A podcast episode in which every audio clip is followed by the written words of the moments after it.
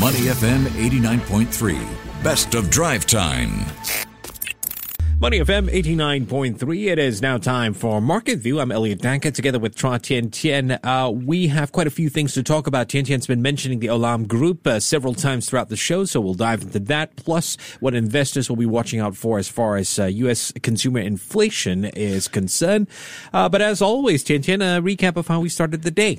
Right. So, Elliot, Singapore shares up this morning despite overnight losses on Wall Street and also in Europe. So, in early trade, the STI was up 0.2% to 3,249 points. Some 53 million securities changed hands in the broader market then. Uh, but if we look at the closing numbers, the STI closed in the red today. Uh, it closed down 0.02%. Marginal losses at 3,242 points. In terms of value turnover, we are looking at around 815 million Sing dollars. Gainers outnumbered losers though, 273 versus 255. Top advances, GMH USD, Jardine Cycle and Carriage and New Incorporation USD. Top decliners, Venture Corp, DBS and Isetan. Now in terms of companies to watch today, we have OCBC. Bumper profits, the bank announced a net profit for first quarter rose 39% to a record 1.88 billion Sing dollars, uh, boosted by strong net interest income growth. Now, investors continue to zoom in on Olam Group after reports said Olam Group is planning to launch in June a dual IPO of its agricultural unit that could raise up to 1 billion US dollars in Singapore and Saudi Arabia. So if it is actualized, uh, how would that solidify Southeast Asia as a global IPO hotspot? Would it give a lift to Singapore's IPO activity? Those are questions to ask. And elsewhere, all eyes on uh, US consumer inflation due later tonight, and traders continue watching Joe Biden and top uh, Republican lawmakers trying to break that deadlock over raising the uh, 31 trillion US dollars US debt limit. A lots to watch, so let's unpack all of them with Carmen Lee, head of OCBC Investment Research. Carmen, how are you? Hi, great, thanks. Well, it's a very heavy day, uh, but Carmen, let's take a look at the Singapore stock market. How did the STI fare today? Any surprises when it comes to the biggest movers? Okay, today actually STI closed today uh, lower, and this is in fact the fourth consecutive day of decline. So if you take a look at May itself, it has actually been pretty sluggish. Uh, market action this week, in fact, is a lot lower than last week in terms of trading activities. What is very interesting to take note of is the fact that uh, so far this whole month, the STI, is down almost close to 1%. So there's, of course, that very famous saying, right, sell in May and then go away. Uh, in particular, I think this is actually quite applicable to the Singapore market. Mm. So if you look at the last 24 years or so, uh, actually uh, the market tend to close down in May uh, in the last, um, like 17 years out, 24 years. So that's mm. actually quite high percentage, about 71%. So do be careful.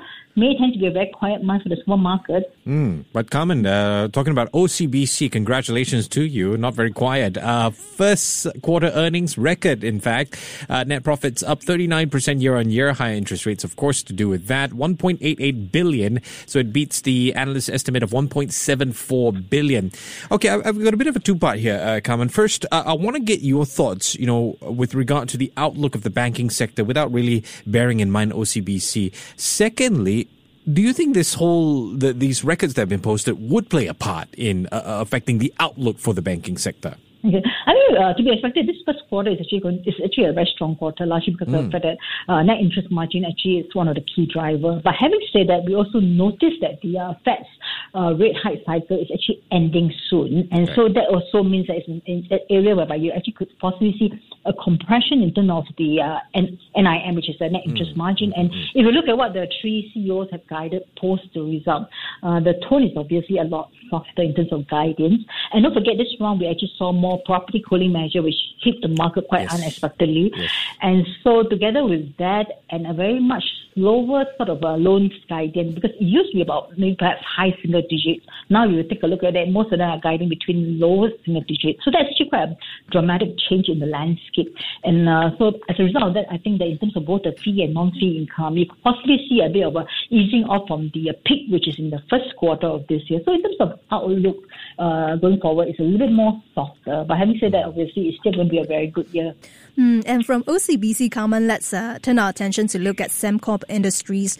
A Reuters report said uh, potential bidders for Sembcorp's uh, SembWaste include U.S. private equity group KKR, and that the deal could value SembWaste at around 500 million US dollars. Sembcorp has spoken that uh, the deal is is not definitive. Your thoughts on this? Yeah, actually, I think this is one of the best performing stock this year. Year to date, it's up almost close to forty percent. Wow. And in fact, today today is actually at an all-time uh, fifty-two weeks high. So this is stock that's really in on a very unstoppable track. So uh, I think they have not confirmed the news about this. But having said that, I think what I think investors took note of, and I think they're quite delighted about, is the fact that they actually mentioned that they are looking for businesses that will offer a strategic fit and Yeah. also maximize shareholder value. So if this goes through, I mean, and that's quite a sizable amount of money, which we're talking about close to about maybe $500 million. Hmm. That could also be redeployed. And then you will notice actually the fact that SCI has actually done so in the last couple of months is also because of the fact that it has actually changed into a very new angle and a strong focus now is actually on the renewable energy space. And that's when really the excitement is, right? I mean, a lot of uh, uh, investors are actually looking into ideas, and I think there are very few ideas in this whole renewable energy space. And I think going forward, this is in fact one of those mega trends that uh, investors are still very excited about. So if they can uh, do something about this or redeploy the fund, I think that could perhaps take the stock up another leg. And uh, another company to watch, which uh, I'm fairly excited about, Carmen, is Olam Group because, uh, according to Reuters, again, uh, this is agricultural unit Olam Agri planning to launch in June a dual IPO that could raise up to one billion US dollars in Singapore and Saudi Arabia. I believe uh, the planned listing is not new, but the fact that in June, I think that's a, a new timeline. So if it happens, how would Olam's Agri listing boost Singapore's IPO activity this year? Okay, I think first thing first is that one billion is actually a very sizable IPO, and that's something to look forward to. Because uh, if you just recall, in the last two to three years during the pandemic, the whole IPO market actually slowed down to almost grind almost to a halt because of the fact that a lot of companies were just waiting and trying to figure out the whole pandemic. So after this whole period now, where the market starts to open up, people are actually quite looking forward to a lot more IPO hitting the market. But again, the pace is a little bit slow. So anything more than a billion is likely to uh, create quite a lot of excitement. And uh, Olam's business obviously is going to have a dual listing. And I think one of the key reasons for them to want to list in Saudi Arabia is also because Olam is largely in a lot of these grain, seed, commodity sort of uh, businesses. And I think they do plan to have a bigger presence in Saudi and that region. So I think a listing there and a listing in Singapore actually will do it good in that that will also increase the visibility for for Olam as a company. But having said that, I think in Singapore we're also hoping for more uh, IPOs. I think if you remember, I think earlier, maybe perhaps pre-pandemic, several of the very big companies were supposed to get listed even in North Asia, but all those were shelved. And I think hopefully this will, in a sense, spark off the whole exercise of having more company uh, seeking for an IPO. Hmm, and now, well, now taking a look at some of the headlines around the world, Carmen, Asian shares uh, stumbled today ahead of key U.S. consumer price data out tonight. Economists expecting the headline consumer price index to hold steady at an annual 5% and core CPI to moderate very slightly to 5.5%. But the question is, do you think markets are prepared for a major surprise on the upside? I think that is still quite challenging at this point in time because I think the key to the whole uh, uh, U.S. market is the fact that the Fed is still very keen to contain inflation. And so if that's the case, then I think that does have an impact on the rest of the outlook for the market. And in particular, I think in terms of corporates, I think for the for the corporates, I mean, to surprise on the upside, you need corporates to show a clear turnaround in terms of the earnings. But having said that, you notice actually in terms of the earnings, it's actually uh, mostly fairly mixed at this point in time. And if anything else, forward uh, projection for the second and third quarter tends to show that actually there will be margin compression because the economy is definitely showing signs of slowing down. So if that happens, then obviously the U.S. Uh, earnings per share will have to be adjusted down. And so for an upside to have take place is most likely quite unlikely. Uh, One of the key factor maybe will come from perhaps the uh, Chinese economy because uh, most economists are still expecting a V-shaped recovery for the Chinese economy.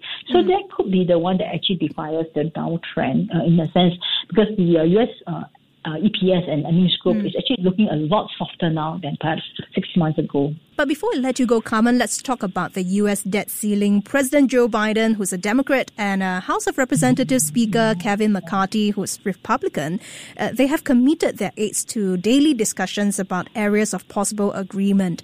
Now, yesterday, with our guest on Market View as well, we, we were talking about this, and it seems like the question is not whether there will be a deal, likely there is going to be a deal, but what the compromise would be. Any thoughts on this? Okay, I think as a house, we've been quite extensively about this. Uh, our base case is that there will be a congressional uh, brinksmanship and a last minute mm. agreement. I think we've seen this in the past as well too. Mm.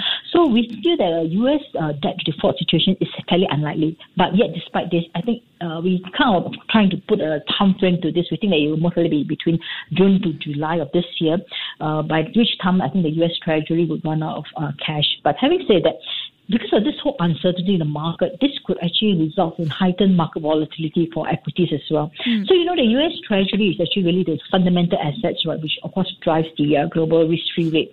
And this also forms a large part of uh, a lot of the global banks' uh, reserve.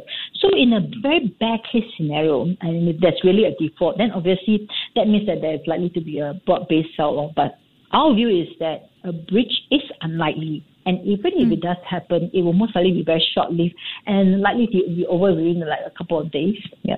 Any guesses as to what the compromise would be in terms of will there be lowering of budget or things like that? Yeah, they most likely can do some of this, like I think raise the ceiling or, or one of this. But as we've seen in the past, in the last many rounds when this happened, mm. right, a compromise usually would take place. And so, but heading into it, like I say, there's always going to be a lot of volatility. So that volatility mm. could also throw up opportunities as well. Especially, I think uh-huh. volatility also means that there will be opportunity to buy some of the quality stocks, which could result because of this whole nervousness about whether a compromise will be reached or not. But like I said, past experiences shows that usually a compromise mm. is somehow reached. Yeah. All right. So usually that's the key word. So thanks yeah. a lot, Carmen.